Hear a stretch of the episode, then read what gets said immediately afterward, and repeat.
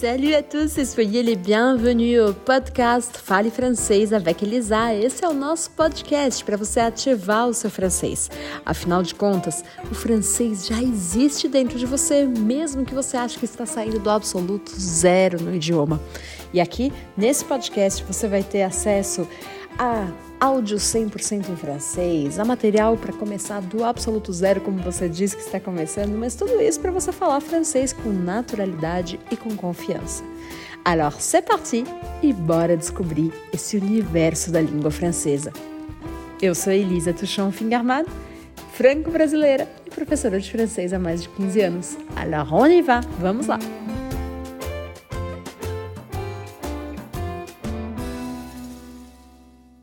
Bon, nous sommes ici dans une conversation avec Lucas, Lucas Nascimento, qui est un des profs du français actif et qui nous raconte son expérience avec la langue française, sa relation avec la Suisse.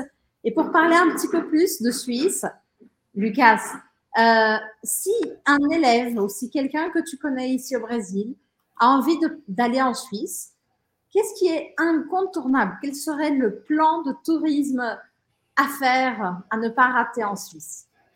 Ah, super question, Elisa.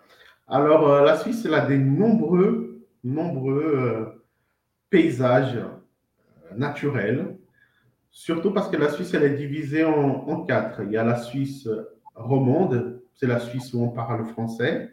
Il y a la Suisse allemande, c'est la plus grande partie, presque 60% des gens parlent allemand. Il y a une toute petite partie parle l'italien. Donc, dans, tous ces trois, dans toutes ces trois régions, nous avons des, des magnifiques euh, itinéraires touristiques à, à, y faire. Mais par exemple, si vous allez en, en Suisse romande, vous pouvez visiter le, le jet d'eau qui est à Genève. C'est le l'itinéraire touristique le plus visité euh, de la Suisse, c'est le jet d'eau. Et dans le canton de Vaud, vous pouvez visiter euh, les, les, les, fabrications de chocolat ou y déguster et du fromage. Donc, ce sont des deux choses très, très visitées sur le plan euh, touristique de la Suisse. Et du, du, côté de la Suisse euh, allemande, nous avons le carnaval, l'un des plus connus en Europe, que c'est le carnaval de Bâle, qui se passe en, en février, où j'ai eu l'occasion de, de pouvoir y aller. C'est extrêmement Comment c'est? Parce que le carnaval, il faut dire que c'est quelque chose quand même qui est très connu par le carnaval brésilien. Oui, alors ils, en prennent tout simplement le. Ils se sont inspirés en fait du carnaval du Brésil, ouais, où il y a des gens pour y participer normalement du carnaval. Il y a des gens qui sont totalement déguisés. Hein, voilà, là, on appelle les papambous ici dans notre région. Là-bas, ils sont totalement déguisés aussi. Et ils font la fête. Hein. Il y a de la musique, euh, ils courent, ils dansent, ils boivent. C'est un peu le carnaval euh, du Brésil. Ils se sont inspirés en fait. Mais c'est un style de musique spécifique? Un style de musique spécifique de la région, avec des tambours, avec des, des, violons. Si vous tapez rapidement sur, euh, sur YouTube, vous allez voir Carnaval de Bâle, où c'est unique. C'est unique. C'est un style un peu brésilien, mais unique de, la Suisse. Brésilien-suisse C'est très bizarre d'imaginer un mélange Brésil-Suisse. Oui. Et quelle serait la meilleure époque pour toi pour connaître la Suisse? La meilleure époque pour connaître la Suisse, je dirais, je dirais l'hiver. Ce serait la période entre encore entre février, mars, où c'est pas trop froid et euh, on commence déjà à avoir un petit peu, euh, un petit peu chaud. Il y a le, le printemps là-bas. Donc, c'est la période la mieux pour pouvoir y visiter. Parce que la Suisse, je pense que si, comme d'autres pays, si tu vas à Noël, si tu vas en, en janvier, c'est froid. C'est extrêmement, extrêmement froid. Malgré qu'elle soit bien au milieu de la France, de l'Allemagne. Et toi, tu as toujours vécu à Genève? J'ai toujours vécu à Genève. J'ai toujours vécu à Genève. J'ai pas changé. Surtout parce qu'on ne pouvait pas, euh, Elisa, parce qu'il y a une chose que j'ai pas dit, mais nous sommes allés là-bas d'une manière euh, illégale. On est, on est resté huit ans là-bas d'une manière illégale.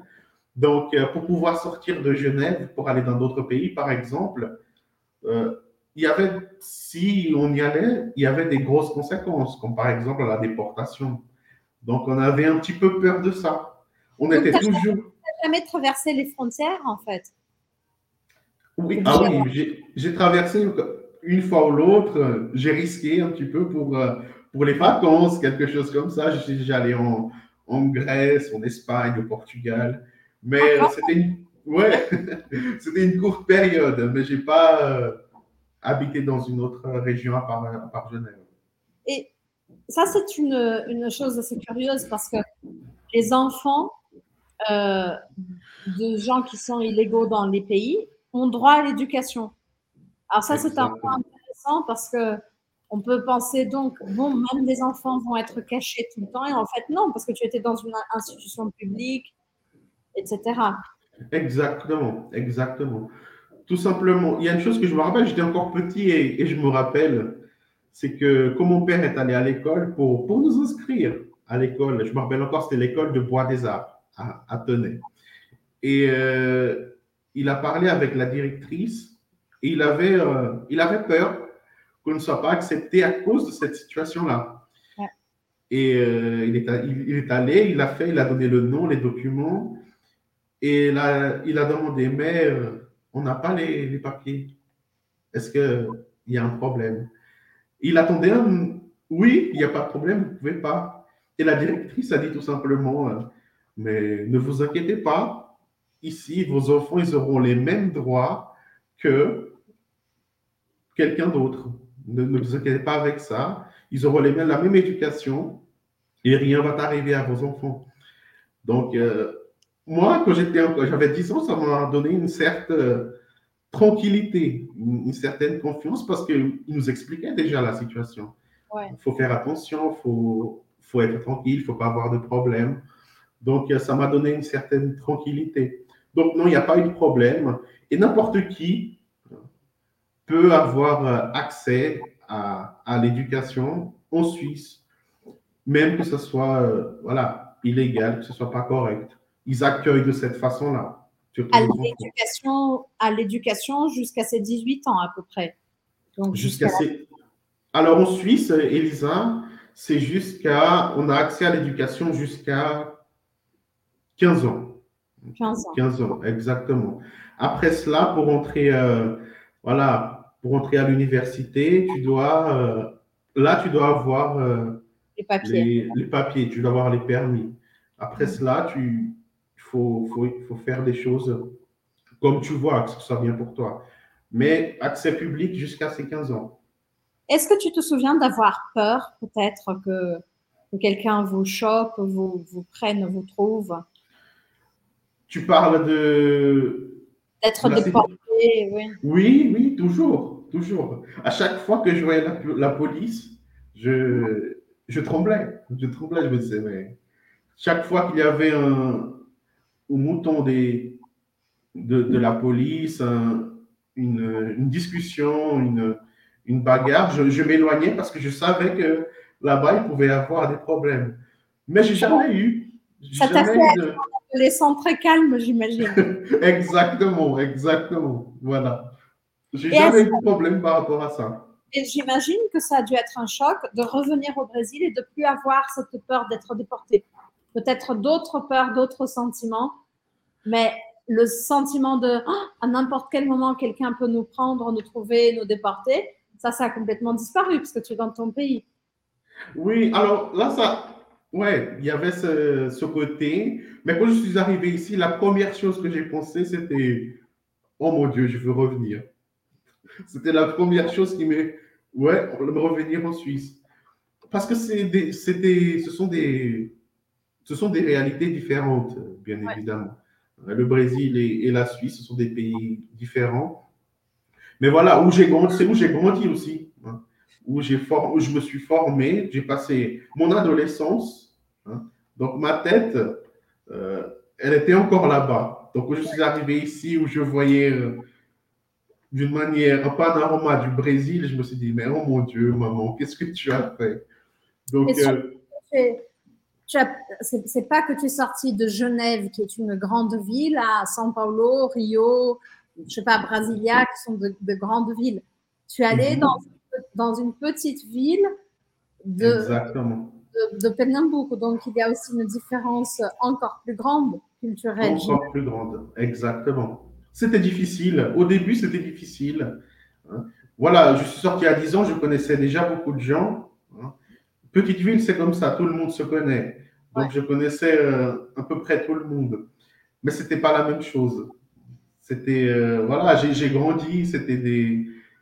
Les conversations étaient différentes, euh, la manière de voir les choses était différente. Donc, j'ai eu du mal. Tu as souffert des préjugés en rentrant au Brésil? Oui, oui aussi, surtout. D'un côté, ah, il vient d'arriver de la Suisse. Il, il s'en croit. Ouais, il s'en croit, il est, il est riche et tout, mais en fait, c'était pas ça. Et les gens me voyaient comme quelqu'un de waouh, de la Suisse pour, euh, pour venir à, à Pernambuco. Euh, faut y faire quand même. Pour, sur la, la, la plupart des questions que je me qu'on m'a posées, c'était par rapport à ça. Mais qu'est-ce que tu es venu faire ici? Pourquoi tu es revenu? Mais cette situation, c'était pas parce que je voulais, mais parce que c'était euh, nécessaire aussi. E voilà! Espero que você tenha gostado do episódio de hoje. Lembra que você pode ouvir quantas vezes você quiser, e mesmo que você não tenha entendido 100%, é ouvindo cada vez mais que você vai criar a possibilidade e a capacidade justamente de melhorar o seu entendimento em francês. Se você gostou desse episódio, não deixe, ou se você também quer ativar o seu francês, falar, entender francês com confiança e com naturalidade, não deixe de se inscrever aqui no podcast para você receber os próximos episódios. E toda semana tem um episódio novo para você sempre ter material novo para ouvir francês e treinar o seu francês. Merci beaucoup et à la semaine prochaine. Até a semana que vem.